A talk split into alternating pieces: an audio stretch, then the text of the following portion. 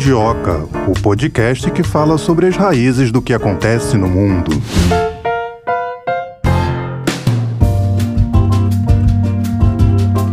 Dada a largada, começando mais um episódio do Mundioca. Nessa próxima hora, eu, Tayana de Oliveira, estarei junto com Melina Saad, junto com os nossos ouvintes aqui, debatendo mais um assunto de relevância internacional. Saudar minha colega e pedir para ela apresentar o tema de hoje. Conta pra gente, Melina. Olá, Thay. Hoje nós vamos falar sobre o Paquistão, esse vizinho meio que, entre aspas, desconhecido. É o vizinho desconhecido da Índia, porque a gente ouve falar bastante da Índia no noticiário, nem tanto assim, mas muito mais do que do Paquistão. É, eu acho que eu posso contar nos dedos as vezes que eu li alguma coisa sobre o Paquistão. Ultimamente, infelizmente, também foram as enchentes, as piores da história. Segundo autoridades paquistanesas, um terço do país ficou debaixo d'água. 33 milhões de pessoas, ou seja, um em cada sete paquistaneses, sofreram por causa das chuvas. Mais de mil mortos por conta dessas inundações. Além de tudo isso que nós falamos, falamos, Melina, esquecemos de pontuar uma coisa muito importante. Essas enchentes acabaram prejudicando também a safra de algodão do Paquistão. Cerca de 45% da safra ficou destruída e o algodão é muito importante ali. É, e é aquela pergunta, né, que não quer calar. Será que a nossa roupa e a roupa de, das pessoas de outros países vai ficar mais cara por conta disso? É, não sei, porque o Brasil tá na frente, né? O Brasil é o quarto maior produtor. Índia, China, Estados Unidos, Brasil e Paquistão. Esses cinco países respondem por 74% do total de algodão produzido no planeta, isso na safra de 2019 a 2020. Bom, então a gente vai entender a gravidade disso, né? Essa perda de safra, enchente, prejudicando também esse setor que é muito importante ali para o Paquistão. Então, trazer aqui o primeiro convidado do episódio de hoje. Vinícius Rodrigues Vieira, professor de Economia e Relações Internacionais na Fundação Armando Álvares Penteado. Seja bem-vindo ao Mundioca. Obrigada por nos atender, professor. Tudo bem? Tudo bem, eu que agradeço o convite. Muito obrigado. Professor, começar falando desse assunto sobre a situação, nessas né? enchentes que atingiram o Paquistão e acabou prejudicando a safra de algodão, né? Que é, é muito importante ali para o país. Queria que o senhor falasse para a gente o impacto disso para a economia local. Bem, no Paquistão Paquistão nós tivemos ali uma perda né, de 15% da produção de arroz e 40% da produção de algodão. Então, o impacto ali para a economia local, ele é muito forte. Que imagine perder, né, 40%, quase metade de uma produção agrícola, que é essencial ali para várias famílias e não apenas para as famílias, para a economia real, mas para o agregado da economia, né? A economia do país como um todo. E isso é ainda mais grave num contexto em que nós temos a questão da inflação em escala mundial, né? O aumento dos custos de energia, o aumento dos custos de alimentos, o que tende a trazer ali uma situação de mais instabilidade para o país. Tanto que o primeiro-ministro, o Shehbaz Sharif, ele já fez né, um aviso muito contundente quando ele foi à Assembleia Geral da ONU, dizendo que isso não é algo que diz respeito apenas ao Paquistão, até porque a origem do problema não está em ações desse país, mas no próprio processo de aquecimento global. Para complicar o cenário, também é importante ressaltar né, que o Paquistão ele tem ali uma dívida a pagar com o FMI. Né? Ele recebeu de 6 bilhões de dólares em 2019, também já para se recuperar de enchentes daquele ano, e isso adiciona, essa crise atual, mais problemas para que o Paquistão honre os seus compromissos. Estamos falando ali de uma economia grande em termos populacionais. O Paquistão não figura aí entre as 10 maiores economias do mundo, mas em termos populacionais está, sim, entre os dez países mais populosos do mundo, o que gera aí mais riscos de instabilidade numa região que tradicionalmente é caracterizada pela tensão geopolítica, em particular as rivalidades ali com a Índia, para não citar, obviamente, a proximidade do Paquistão ali eh, com a região que também é muito tensa do ponto de vista geopolítico, o Oriente Médio. Então nós temos aí mais um problema para os líderes mundiais resolverem, ou seja, essa crise ela tende a não apenas estar restrita às fronteiras internas, mas ter consequências externas também. Professor, corre o risco desse problema que houve da enchente no Paquistão aumentar o preço da nossa roupa aqui no Brasil? E eu também gostaria de perguntar se é, o Paquistão exporta aqui para o Brasil. O Paquistão ele não figura entre os maiores exportadores. Dados os mais confiáveis são da unidade ali que acompanha preços internacionais e produção internacional do Departamento de Agricultura dos Estados Unidos, né? Eles têm uma capacidade de monitoramento enorme, usam georreferenciamento, imagens via satélite, então são os dados mais confiáveis que nós temos. O Paquistão é um grande importador, mas ele não está entre os grandes exportadores, os quais figuram ali é, países como os próprios Estados Unidos, o próprio Brasil estaria ali entre os quatro maiores exportadores exportadores dessa commodity. Mas ainda assim eu vejo potenciais consequências para o mercado de algodão e, portanto, de têxteis, né? Pelo menos os têxteis, obviamente, não sintéticos porque nós temos o Paquistão como um grande importador, né? Ele importa muito produto. E sem a produção local, talvez ali os produtores locais eles demandem mais algodão externo, ou seja, haverá, né, não vou dizer uma escassez em escala global, mas uma redução na oferta global em virtude da própria enchente ali ocorrida no Paquistão, dessas enchentes que castigam o país. Então a tendência não é que falte é, algodão internacionalmente, mas nós podemos esperar um aumento adicional ali da commodity em virtude da necessidade de o Paquistão importar para suprir essa produção e acabou sendo prejudicado em função desses fatores que são naturais, mas que têm como causa original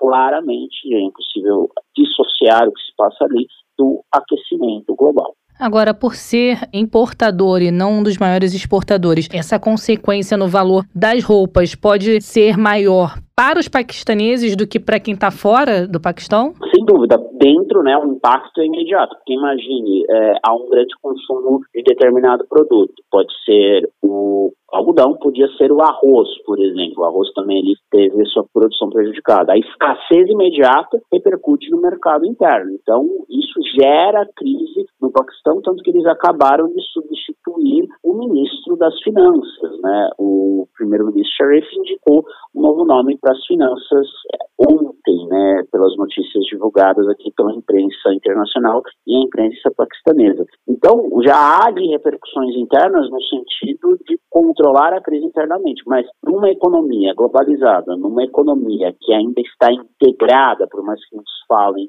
em desglobalização, não chegamos ainda nesse ponto, a, esse processo inevitavelmente chegará no mercado internacional. Mas reitero, o impacto seria muito maior, na minha avaliação, caso o Paquistão ele fosse um exportador. Fazendo aqui uma analogia, mais ou menos ocorreu ali com a questão do trigo, né, que foi claramente ali impactado pela questão é, da Ucrânia e da Rússia. Então nós temos aí um processo mais imediato no mercado internacional. Nesse caso, o impacto imediato é numa economia que já vem sofrendo muito, pessoas ali passando dificuldades, tendem a enfrentar mais dificuldades em virtude dessa escassez e da perda, sobretudo dos produtores, visto que há ali uma dependência né, de áreas enormes no país relacionada à indústria do algodão. E a indústria manufatureira principal do Paquistão é uma cadeia, né? não é apenas a colheita do algodão, a plantação do algodão, mas é a indústria têxtil, que é a principal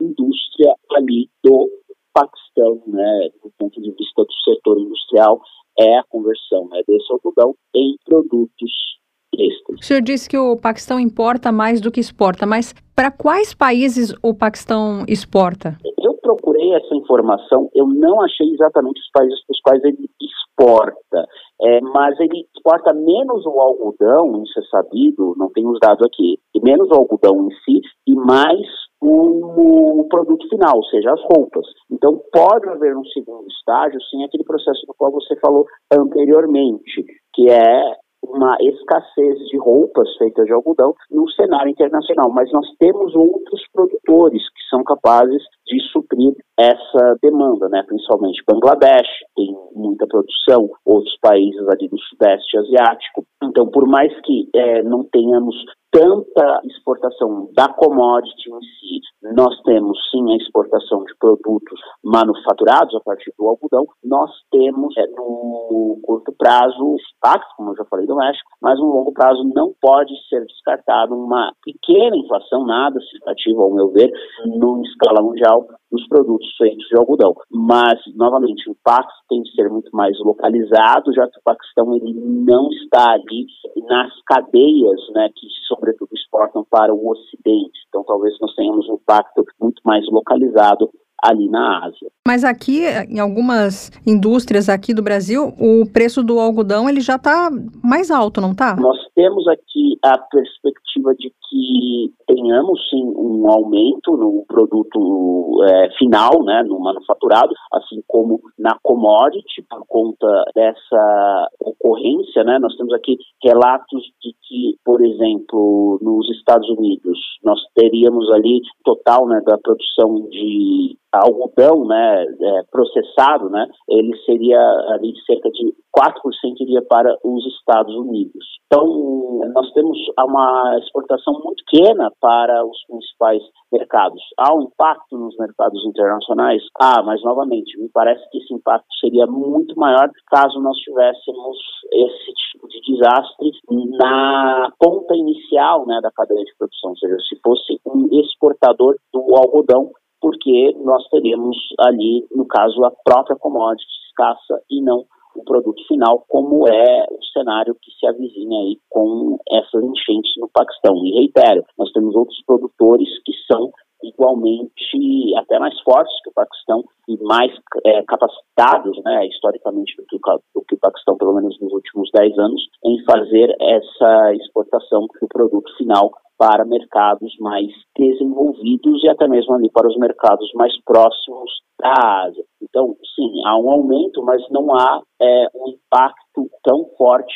quanto seria caso nós estivéssemos socorrendo num país como o Brasil ou os Estados Unidos, que são países mais é, exportadores do que importadores do produto. Para encerrar, professor, tem uma estimativa de em quanto tempo o Paquistão vai conseguir recuperar essa safra perdida, aí cerca de 45%? Nós não temos uma expectativa porque nós tivemos aí uma série de crises sucessivas, né? Primeiro as enchentes de 2019, aí nós temos impacto na economia global nas cadeias de valor, né?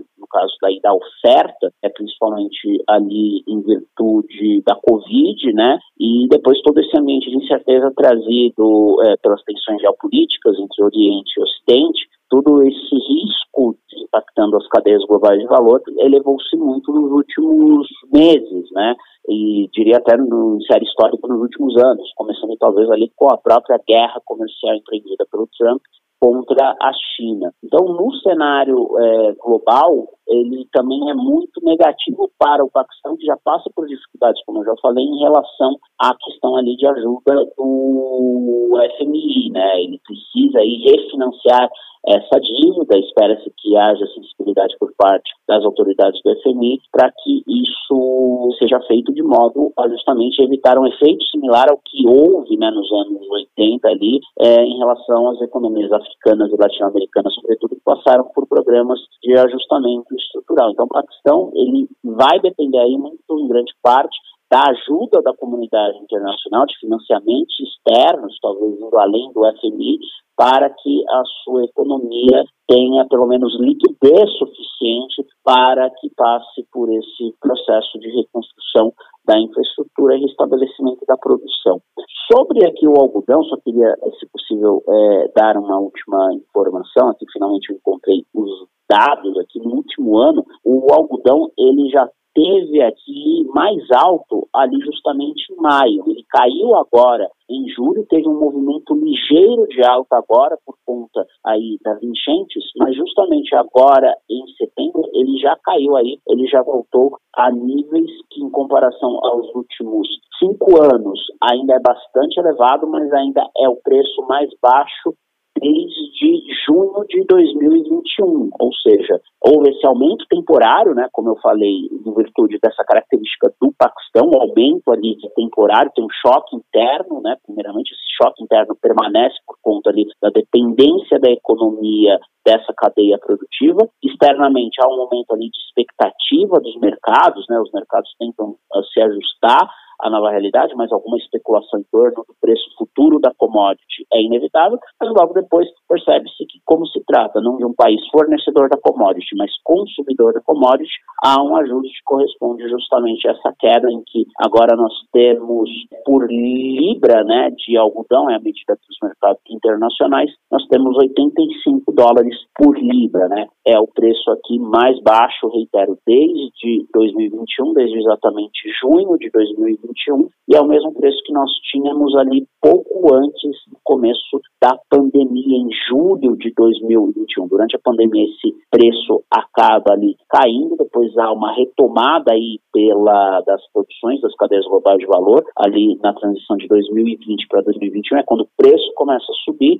Há agora essa queda, justamente em função aí é, do contexto geopolítico da guerra lá da Ucrânia, do conflito da Ucrânia, e nós temos uma subida em virtude agora correlacionada claramente com as enchentes, mas uma queda novamente, porque o mercado ele acabou se ajustando em função dessa característica que eu descrevi, que é o Paquistão menos exportador, exportador sem dúvida do produto final, do cotton processado, né, do algodão processado, mas o algodão, é, o algodão in natura, ele é um importador, então é um choque mais momentâneo do que um choque de longo prazo no mercado internacional. Internamente, é apenas mais, infelizmente, um dos inúmeros fatores que vem levando aí o Paquistão a se arrastar de crise em crise nos últimos três anos no mínimo. Tá certo, nós conversamos com Vinícius Rodrigues Vieira, professor de Economia e Relações Internacionais na Fundação Armando Álvares Penteado, a FAAP. Professor, muito obrigada por esse bate-papo, por esclarecer aqui as nossas dúvidas. Até a próxima. Até mais, professor. Tchau. Tá bom, eu que agradeço. Muito obrigado. Até mais. É, mais uma vez, vamos falar aqui sobre mudança climática, né? Mais uma vez, um desastre natural acontecendo por conta dessa questão de mudança climática. O governo paquistanês atribui esses fenômenos extremos justamente a essa questão, né? A mudança climática e afirma que o país sofre as consequências das práticas irresponsáveis com o meio ambiente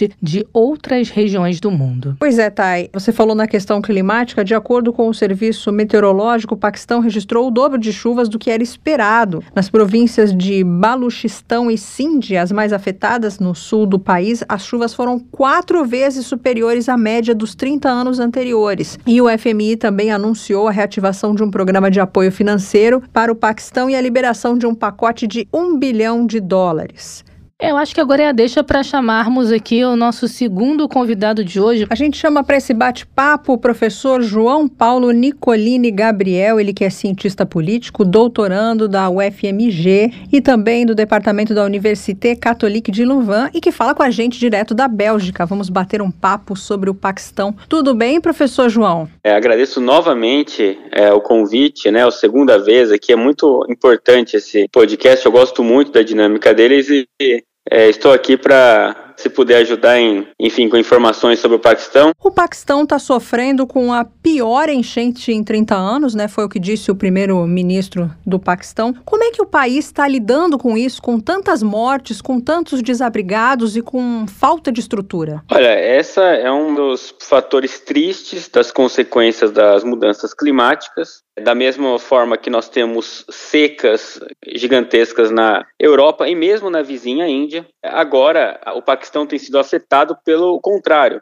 quantidade de água que tem caído com as chuvas de monção. Foi um período extremamente forte, rígido na questão de chuvas, e agora nós temos as consequências extremamente drásticas para uma população de um país que já conta com grandes dificuldades é, sanitárias, né, um problema crônico do desenvolvimento social naquele país, é, desenvolvimento também do saneamento básico. É, e agora, por exemplo, os dados que nós temos, os últimos dados, são de mais de mil mortos e 6,4 milhões de pessoas em situação extrema de urgência, segundo a OMS, por questões da inundação. A gente tem que lembrar que do Paquistão, um terço do continente está em área de extremo alerta para inundações.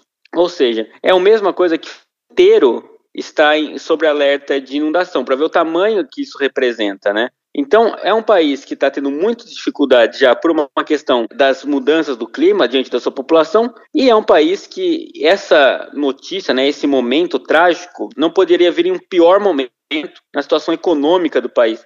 Um país que tem enfrentado grande crise inflacionária, uma crise social desencadeada, muitas desigualdades naquele país, e é um país que estava num processo político muito conturbado, tinha acabado de sair de um processo muito complicado de voto parlamentar para retirar o primeiro-ministro eleito, o Iracan, e conduzir um novo tipo de governo, mas com grande oposição popular que o Iracan considera ainda consegue mobilizar entre a população paquistanesa, é, dizendo que ele sofreu um golpe de elites políticas junto com os Estados Unidos e o país passava por uma grande instabilidade política que também afetava os investimentos internacionais naquele país. E quanto a essa ajuda que ajuda entre aspas, né, esse empréstimo de 30 bilhões de dólares que foi anunciado para o Paquistão? Olha, isso o apoio do FMI ao Paquistão, digamos assim, o um empréstimo, ele não é de hoje, tá? Ele é de 2019. Ele é um plano que foi elaborado durante uma crise inflacionária. O Paquistão tomou diversas medidas durante as décadas passadas, é, muito controversas do ponto de vista econômico, até da teoria discussões econômicas sobre a paridade dos preços, o valor artificial que eles mantinham da moeda local. O Paquistão, ele se viu diante de uma crise inflacionária por diversos motivos no governo do Iracan, é o aumento dos preços, principalmente dos alimentos, enfim, e da eletricidade. O Iracan, ele pediu auxílio justamente no momento que o país precisava ainda, o, o ele era o ministro, né, antes do processo de retirada por voto parlamentar, né, não é um país presidencialista, é um país parlamentar. E foi um momento em qual ele pediu esse auxílio para tentar reverter alguns problemas orçamentários daquele país. É, o que acontece é que durante a crise política que levou à saída do Iracan, ele tomou medidas populares para angariar apoio popular, né? Então, congelou preço durante a pandemia, né, que houve um processo também de aumento inflacionário, né, em todos os países. Ele congelou preços, congelou o preço da eletricidade, né? No momento em que houve aquela expansão do valor do petróleo, né? Lembrar que a energia do Paquistão também é muita utilização dos combustíveis fósseis, né, também. Então, é um país que tem uma dependência muito também de importação de alguns produtos, tanto para combustíveis quanto para energia. Então, ele fez um congelamento de preços de alimentos, etc. O que fez com que o FMI, né, porque o FMI paga em parcelas esse apoio, o FMI é, colocasse algumas dúvidas sobre a saúde fiscal daquele país e tivesse bloqueado algumas remessas para aquele país. Então, o país hoje vive em clima de tentativa, o governo atual vive numa posição muito difícil que é tentar fazer com que haja uma reativação desse empréstimo para receber os valores que precisa, pois recorreu ao FMI anteriormente, e agora o que ele precisa fazer é tentar contornar e, digamos, encontrar fundos possíveis para esse pagamento que é, aliviem a pressão do FMI. Então, o que ele tenta fazer, às vezes, é retirar alguns subsídios, só que isso é uma, são medidas impopulares, porque aumenta o preço do combustível, aumenta o preço de alguns alimentos, e faz com que a população se volte contra o parlamento, já numa instância de grande pressão política. Então, é um momento muito complicado para o atual governo. O FMI, ele liberou uma parcela dessa ajuda agora, não oficialmente, mas a intenção parece que foi essa, de tentar dar um, digamos, suspiro, né, uma sobrevida para o Paquistão durante um momento de grande crise que ele atravessa agora por causa das enchentes e algo que a OMS tem pedido, a própria Assembleia Geral da ONU tem pedido, digamos, esse olhar mais humanitário para com aquelas pessoas que estão sofrendo no Paquistão. Então houve uma liberação agora de uma parcela, mas é, responde a um processo, digamos, de negociações com o FMI que se dá desde 2019. Agora, o senhor falou que o país tem um histórico né, de problemas climáticos. Existe algum problema de infraestrutura também no Paquistão? Então, o que está acontecendo é que esse processo ele está sendo, digamos, recolhido, né? É algo que foi, iniciou recentemente. Está acontecendo agora é uma tentativa de minorar os danos a partir de recursos locais e também de auxílio que está chegando por parte de organizações internacionais, mas a gente tem que lembrar que esses valores que a ONU está pedindo, que inclusive países da região se comprometeram até a oferecer possivelmente ajuda, né? Não, você tem a China tentando recorrer também a alguma possibilidade de auxílio para esse tipo de país, que é um grande aliado dos chineses, né? Então, é, mas ainda, mesmo o que o governo paquistanês diz, né? Mesmo que haja esse auxílio emergencial local, né, específico que a ONU está pedindo, é, os valores ainda vão necessitar de muito mais do que é, se espera de, um, de uma organização internacional, né, por causa da proporção que foi os estragos que estão sendo causados por conta das chuvas deste ano naquele país. Né. Vale lembrar que uma coisa, né, que o Paquistão, só algo que eu lembrei da questão anterior, o Paquistão tenta renegociar suas dívidas com outros países também e busca empréstimos de outros países considerados aliados. O Paquistão já buscou auxílio do Emirados Árabes, da Arábia Saudita e da China. O FMI ele se propõe nesses casos, agir como uma parte mediadora desses tipos de acordo.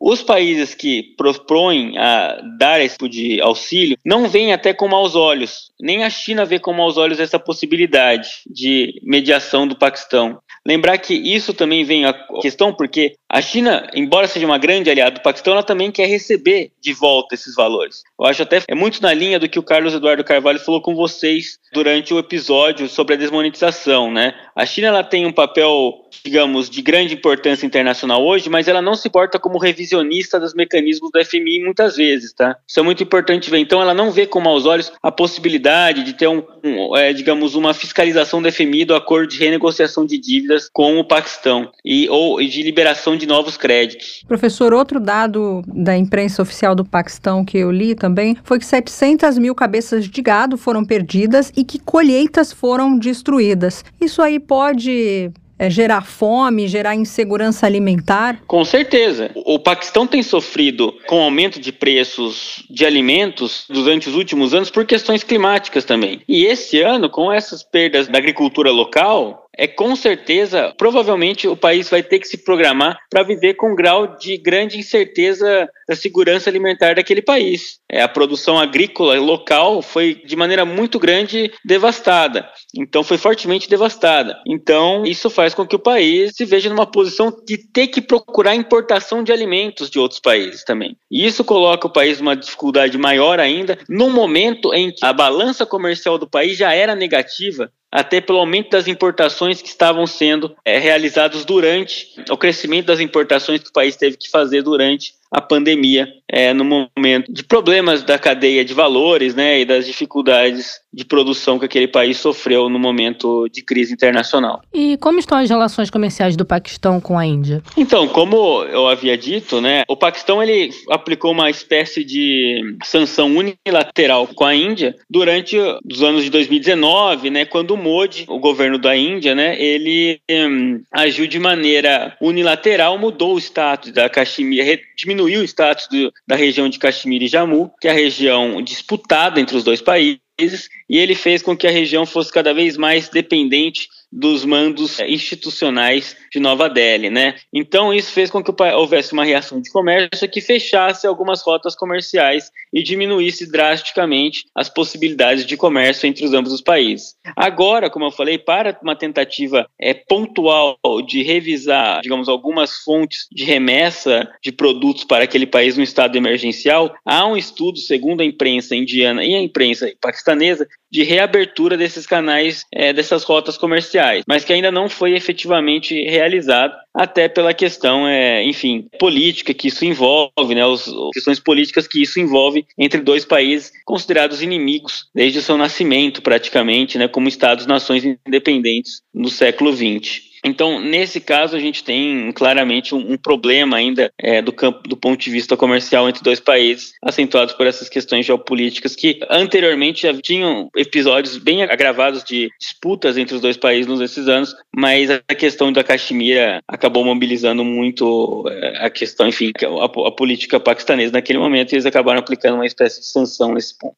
Professor, você já falou aqui durante a nossa conversa que o Paquistão se relaciona bem com a China, que é um parceiro mas qual que é a natureza dessa parceria? Então, o Paquistão ele hoje é um aliado da China. Talvez hoje seja um dos poucos países que você possa dizer que é um aliado da China, tá? Oficialmente. É lembrar que isso é muito recente se a gente for pegar a história do Paquistão, porque na Guerra Fria o Paquistão era um aliado norte-americano, enquanto a Índia era um aliado, é, um aliado não, mas digamos uma parceira privilegiada da União Soviética em alguns casos. Os paquistaneses, eles tiveram, foram, inclusive as ditaduras paquistanesas, do general Zia, por exemplo, que eles foram muito favoráveis aos planos geopolíticos norte-americanos para a questão do Afeganistão, nesse ponto, por exemplo, né? Mas também para a aproximação dos Estados Unidos com a China, no momento de isolar o bloco soviético dentro do campo comunista, né? Então, houve uma triangulação ali que o governo Nixon fez para se aproximar do Mao Zedong, né, no momento de disputa entre os dois lados comunistas, Moscou e Pequim, né?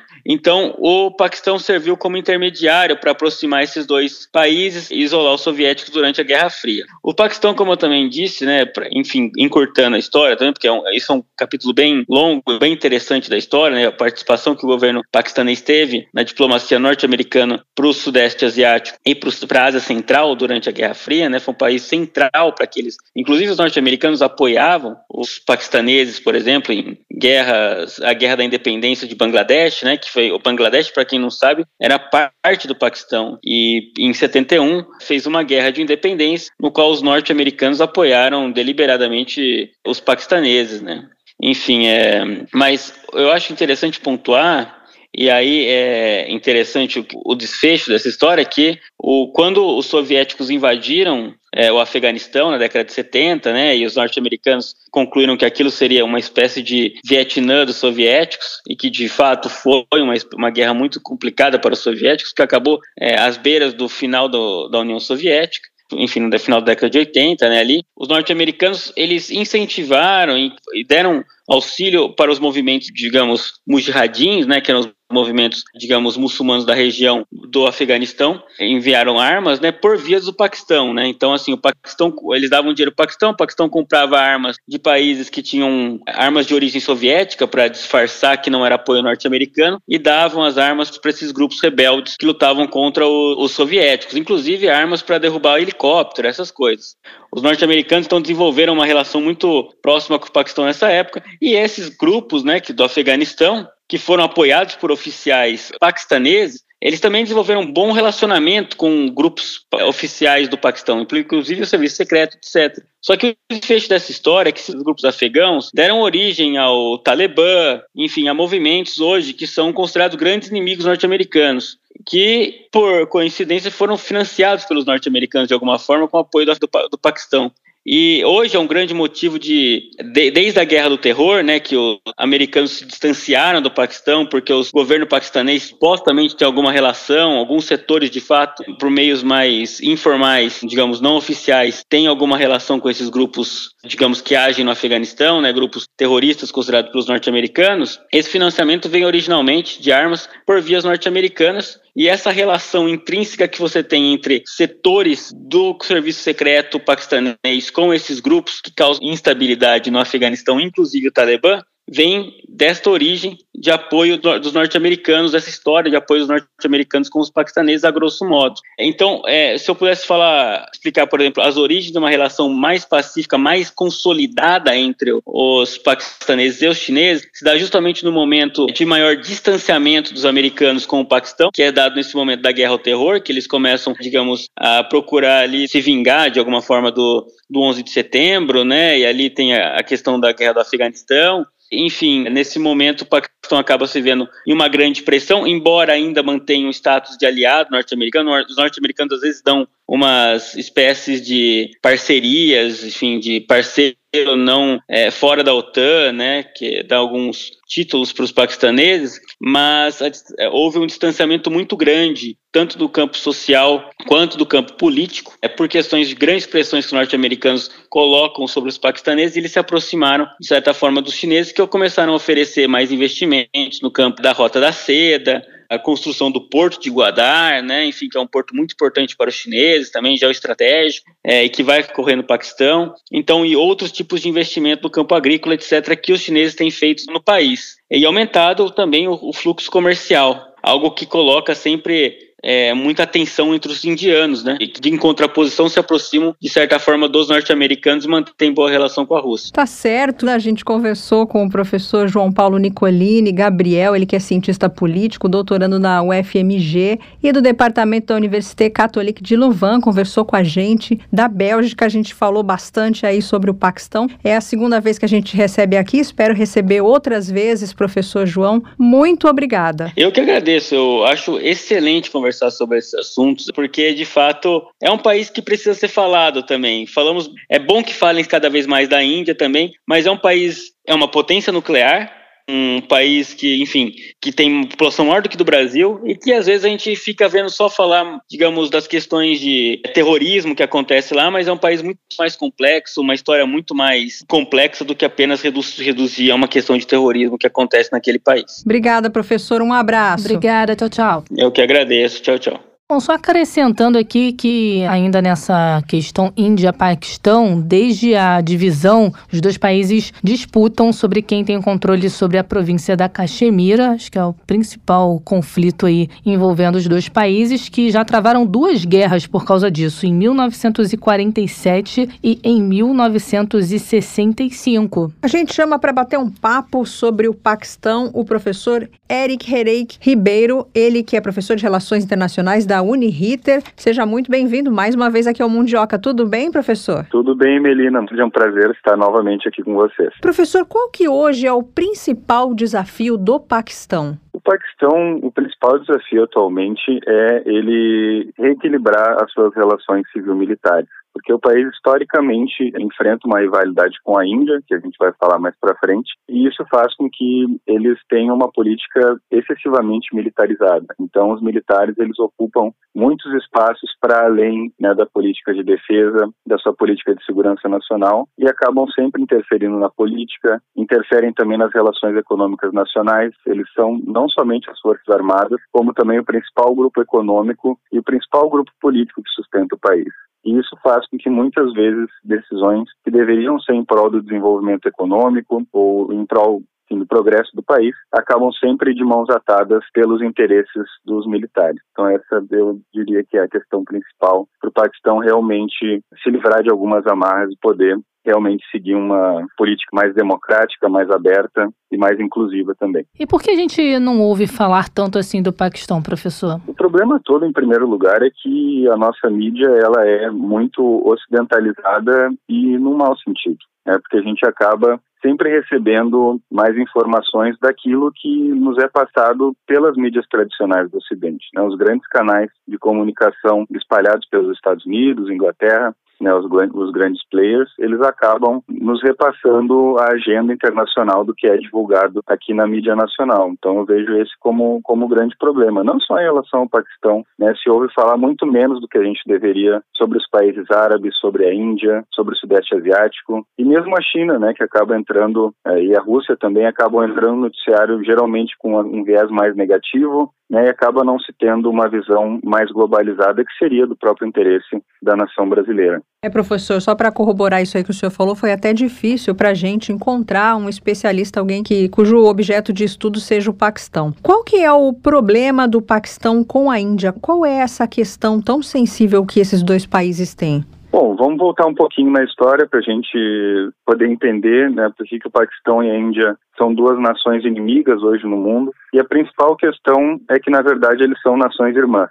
É, eles são fruto dos antigos impérios indianos, eles foram o mesmo povo por muito tempo, né? Inclusive, eles têm províncias que são divididas de forma bastante artificial. Na ala ocidental, o Punjab, né, que tem dos dois lados, a própria Caxemira, também que é dividida entre os dois e disputada até hoje. Né? Do outro lado, onde, enfim, hoje é Bangladesh, também era Paquistão na época da partição britânica. E a Bengala né, também foi dividida nessa região entre a parte ocidental e a oriental. Mas na verdade é que esses povos eram o mesmo povo. A questão toda é que os britânicos incentivaram uma divisão religiosa, que sempre existiu, obviamente, entre hindus e muçulmanos nessa região, desde que os muçulmanos chegaram ali. Mas a verdade é que essa divisão era, ficava no campo da religião. Né? Não existia um movimento ideológico, político, em torno do islamismo como força política mesmo separada dos hindus. Tanto que, por muitos séculos, governaram príncipes hindus, governaram príncipes muçulmanos em áreas que eram misturadas entre os dois tipos de religião.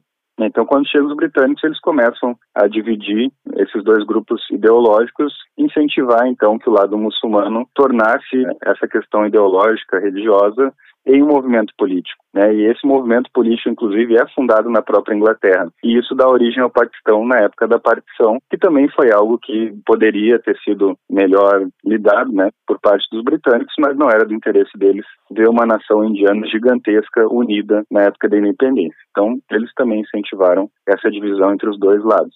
E depois da partição, né, eles têm várias regiões que são disputadas entre os dois, que na verdade ficaram livres né, pelos britânicos para escolher aderir à nação muçulmana ou à nação, que na verdade não era uma nação hindu, né, a Índia sempre se proclamou secular, né, ou seja, abraçando todas as religiões diferentes do próprio Paquistão. Então isso acabou virando um objeto de disputa territorial geopolítica entre os dois países e que levou ao longo do tempo a muitas outras disputas, incluindo a questão das armas nucleares. E realmente é, é um assunto que a gente poderia ficar falando aqui por horas, dias, né, mas em resumo, foi assim que começou a rivalidade entre os dois e ela foi adquirindo novos contornos e novos alinhamentos externos também cada Guerra Fria, pendendo mais ao lado da União Soviética, o Paquistão sempre como aliado americano desde a década de 50, e depois vem a China, né? Depois entra a China também como um player importante, e a China acaba se tornando então um aliado paquistanês já na década de 60, logo após a Guerra Sino-Indiana né, em 1962. Então aí é, começam a se desenhar esse quebra-cabeça, né, tanto em termos de uma rivalidade mais pura né, entre nações que é, nasceram do mesmo berço, mas são inimigas né, desde a partição britânica em 47, e por outro lado, né, esses realinhamentos externos também que trouxeram né, as potências externas que obviamente têm interesse em incentivar essa divisão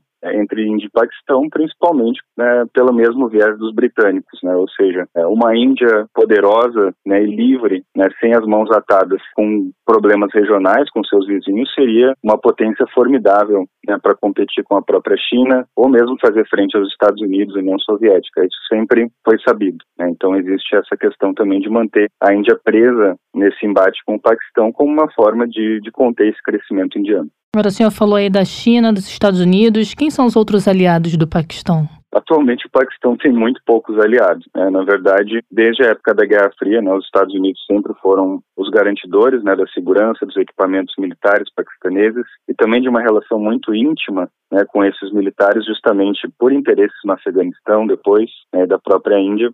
Então, os americanos sempre figuraram como esse parceiro central. O problema é que, depois né, da guerra ao terror, é, os países desenvolveram também vários problemas de relacionamento, porque o Paquistão tem uma relação de duplicidade com os movimentos terroristas, movimentos insurgentes, é, tanto dentro do Afeganistão quanto outros que também atacam a Índia. É, na verdade, o Paquistão faz esse jogo duplo entre esses grupos que ele apoia para desestabilizar a Índia e, ao mesmo tempo, também se tornaram um problema interno para o Paquistão.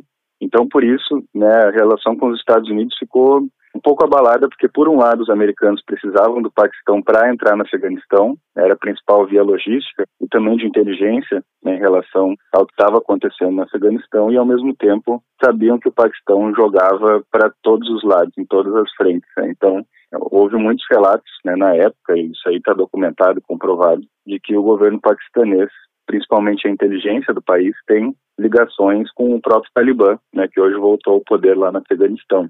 Então, os americanos caíram um pouco nessa armadilha né, de ficarem reféns do Paquistão, que, que jogava múltiplos jogos. Eu diria que hoje a China é o principal aliado do Paquistão e o que mantém mesmo o regime paquistanês vivo, né, seja pelo suprimento de armas ou de ajuda econômica, pelo financiamento da Belt and Road Initiative, a iniciativa Cinturão em Rota, então, hoje, né, o, o Paquistão depende muito economicamente do comércio e dos investimentos com a China. E a Rússia, né, nos últimos anos, também tem tentado equilibrar essas relações entre Paquistão e Índia, vendo que a Índia também é, começa a se aproximar mais dos Estados Unidos, tem uma rixa muito grande com a China, e a Rússia, de certa forma, tem uma parceria estratégica com a China, da qual ela também é dependente.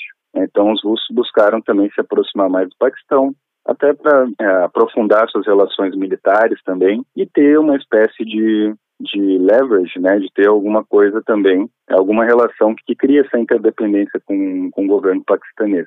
É, e fora esses países, eu poderia dizer também que o Paquistão ainda cultiva alguns aliados no Oriente Médio, né, como a própria Arábia Saudita, inclusive houveram relatos, né, boatos, eu diria até um tempo atrás, de que o Paquistão poderia eventualmente emprestar parte do seu arsenal nuclear e dos seus mísseis para a Arábia Saudita por conta de algum conflito com o Irã, né, ou com o próprio, enfim, com algum país ali da região do Oriente Médio.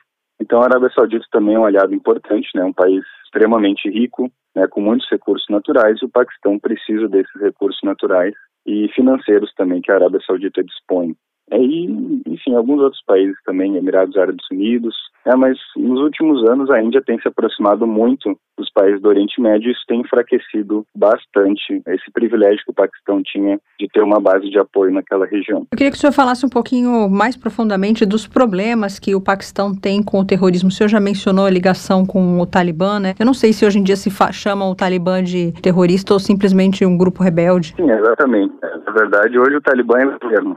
Ele pode ser ou não reconhecido, é, e essa questão conceitual é, é, bem importante, eu trabalho isso com os meus alunos também, da gente sempre ter um, um certo distanciamento científico, acadêmico em relação à designação né, de certos grupos, justamente porque depois da guerra ao terror dos Estados Unidos, todo grupo insurgente virou terrorista. E na verdade são coisas diferentes. Né? O ato do terror é, ele é simbólico, ele tem a intenção de provocar o caos, a desestabilização política, e grupos insurgentes, por outro lado, têm o objetivo de tomar o poder diretamente. Né? Esse grupo ele quer substituir o governo atual, as forças armadas que existem ali e ele mesmo tomar o poder. E isso é o que caracteriza o Talibã.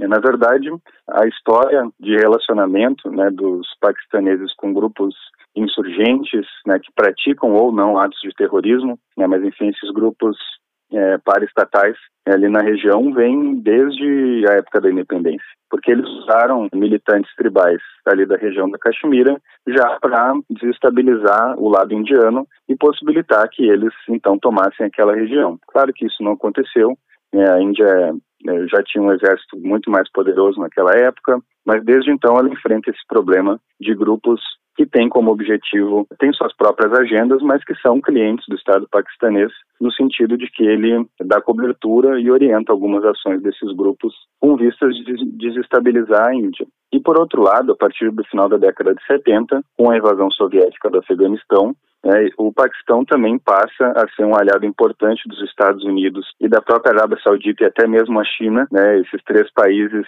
se juntaram ao Paquistão para combater a invasão soviética do Afeganistão. E isso fez com que o Paquistão começasse a criar ligações muito importantes também no treinamento e no suprimento logístico desses insurgentes que lutavam contra a invasão soviética. E um desses grupos mujahidins, né, que é como se chamam né, esses grupos que combatiam né, os soviéticos, esses grupos paramilitares, é, era o próprio Talibã em formação. Né? Naquela época não tinha esse nome ainda, mas ele se forma ali, né, com Osama Bin Laden e tudo mais, que era é um aliado paquistanês desde o início, um aliado dos próprios Estados Unidos. Então ali é, começa a tomar um outro contorno essa relação do governo paquistanês com grupos insurgentes.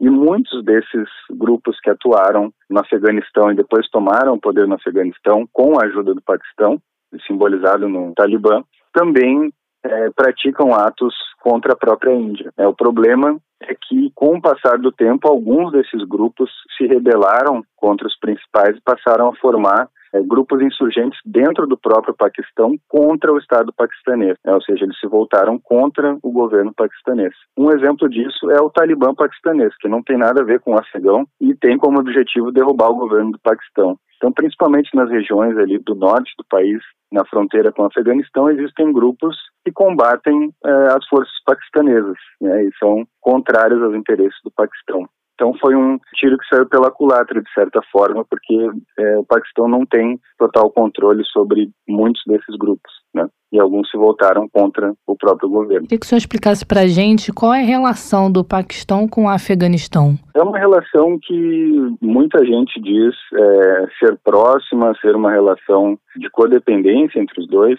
né, pelo fato do Afeganistão ser uma profundidade estratégica para o Paquistão do ponto de vista geopolítico. Afinal de contas, quando a gente olha no mapa, é, o Paquistão ele é uma estreita faixa de terra é, de norte a sul que está toda fazendo fronteira com a Índia. Então, os paquistaneses sempre tiveram muito medo que a Índia pudesse fazer uma ofensiva militar e tomar o país de assalto rapidamente, justamente por falta dessa profundidade.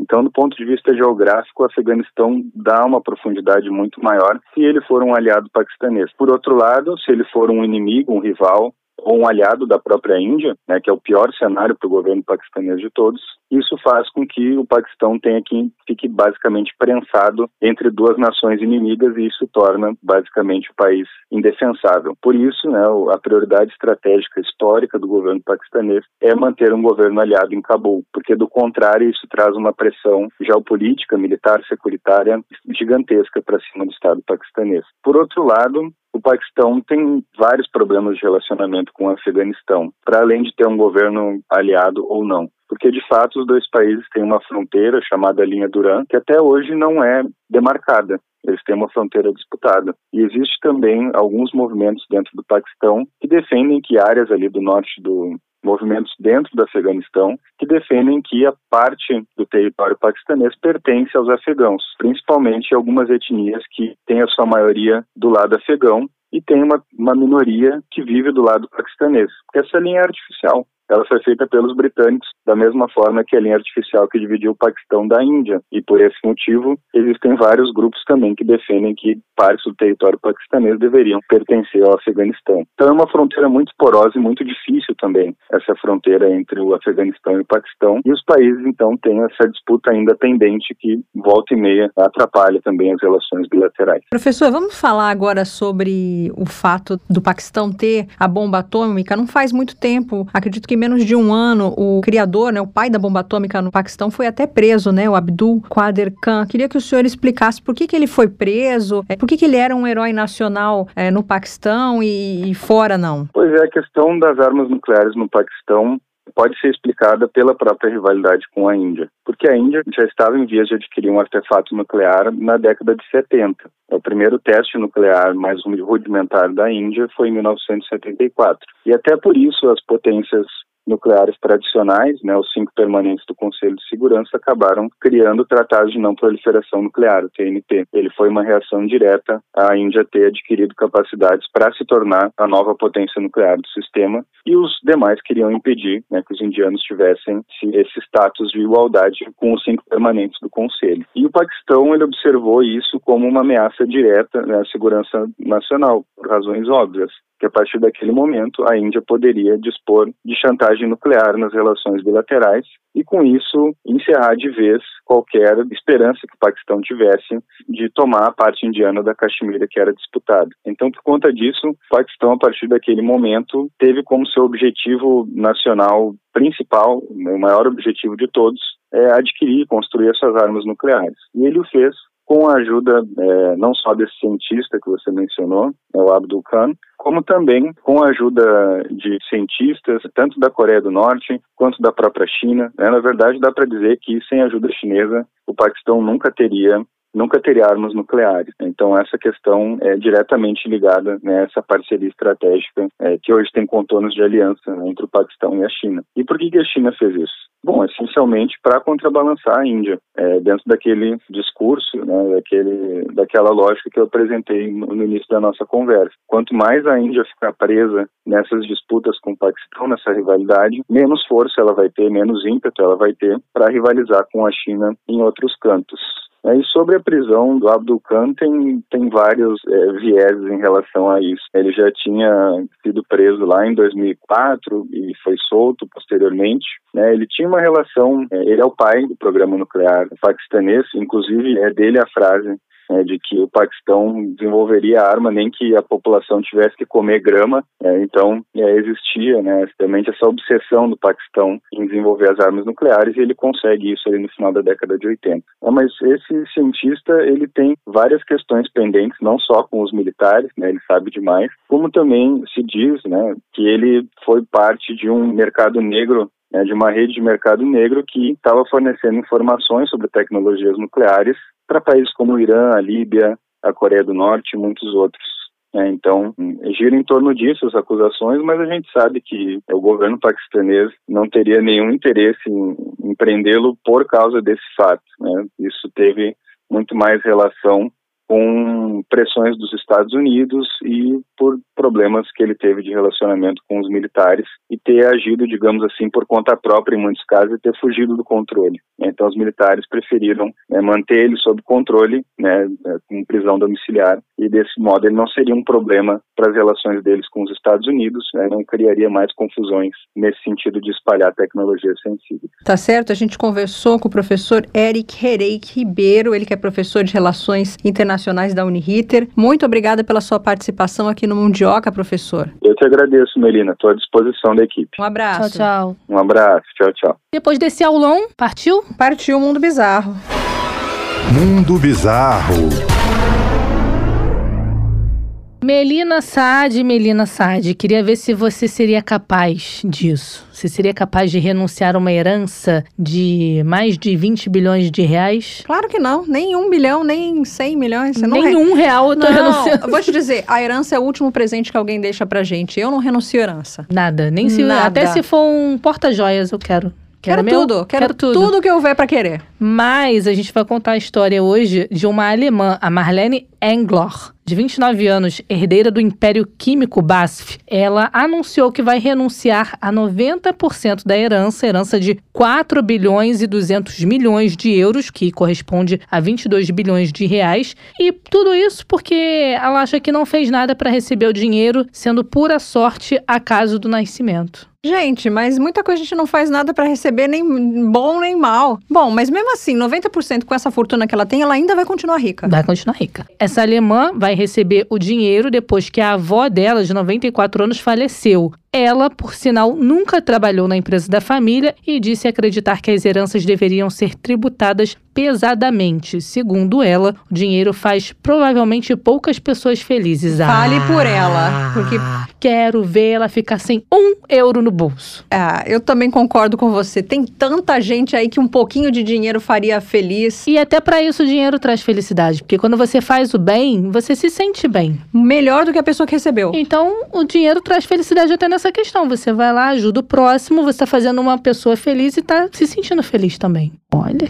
Bom, para essa jovem, muito dinheiro corre o risco de se tornar um problema e não uma vantagem, porque a riqueza excessiva pode levar a tensões, problemas e mal entendidos em vez de soluções. É, pode ser que sim, né? A escolha se tornou um fato público porque essa alemã faz parte de uma associação internacional de jovens ricos chamada Millionaires for Humanity Milionários para a Humanidade, e na tradução em português, que pede aos governos que aumentem a carga tributária sobre heranças e grandes fortunas. A jovem também disse não saber sobre a origem da fortuna que vai herdar o grupo BASF. Foi fundado pela tataravó da herdeira em 1865. A empresa é um dos grandes exemplos da capacidade científica e empresarial alemã, assim como de determinação e falta de limites. Em 1925, essa empresa se tornou monopolista após a fusão com outros grupos químicos e esse conglomerado ficou famoso por ter construído uma fábrica que produzia uma substância né, usada em câmaras de gás. Ah, tá explicado. É. Aí realmente, né?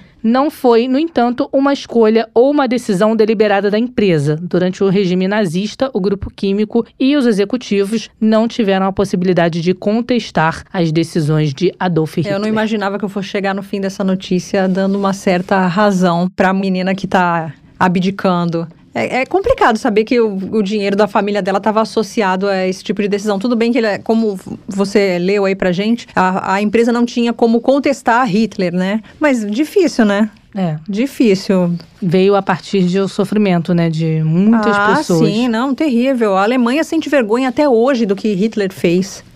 O Mas- nazismo teve um desdobramento terrível. Mas ela poderia aproveitar até para fazer o bem. Reverter. Poderia, com Já certeza. que ela não fez parte, não viveu naquela época, nunca trabalhou na empresa, aproveita o dinheiro para usar de outras maneiras. Tem muita coisa legal para se fazer no terceiro setor. Eu queria saber o que, que ia acontecer com esse dinheiro que ela abdicou, para onde vai? Pois é, na reportagem não fala qual o destino, né? Mas tem tanto lugar, tem lugar na África, aqui no Brasil mesmo, escolas para serem construídas, Médicos Sem Fronteiras É também faz um trabalho muito lindo, muito legal. É o que não falta, né? Destino para esse dinheiro. É, possibilidade para ajudar as pessoas eh, são inúmeras. E a gente tem que esquecer o que passou também, né? E É, pensar daqui e para bola frente. pra frente, tentar melhorar o que tá aí e o que tá por vir também. Com certeza. Deixar um legado. É isso, assim a gente encerra o Mundo Bizarro de hoje.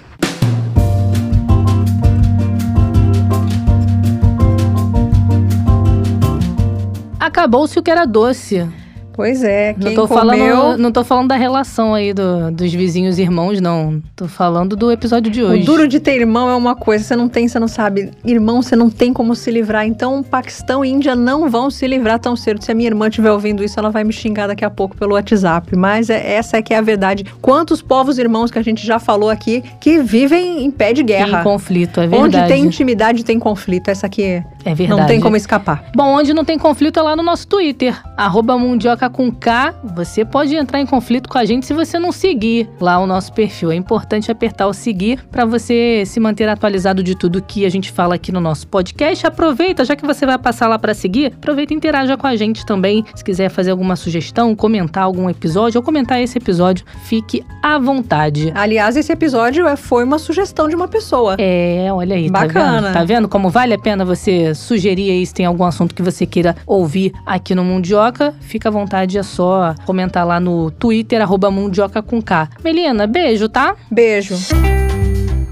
Mundioca, o podcast que fala sobre as raízes do que acontece no mundo.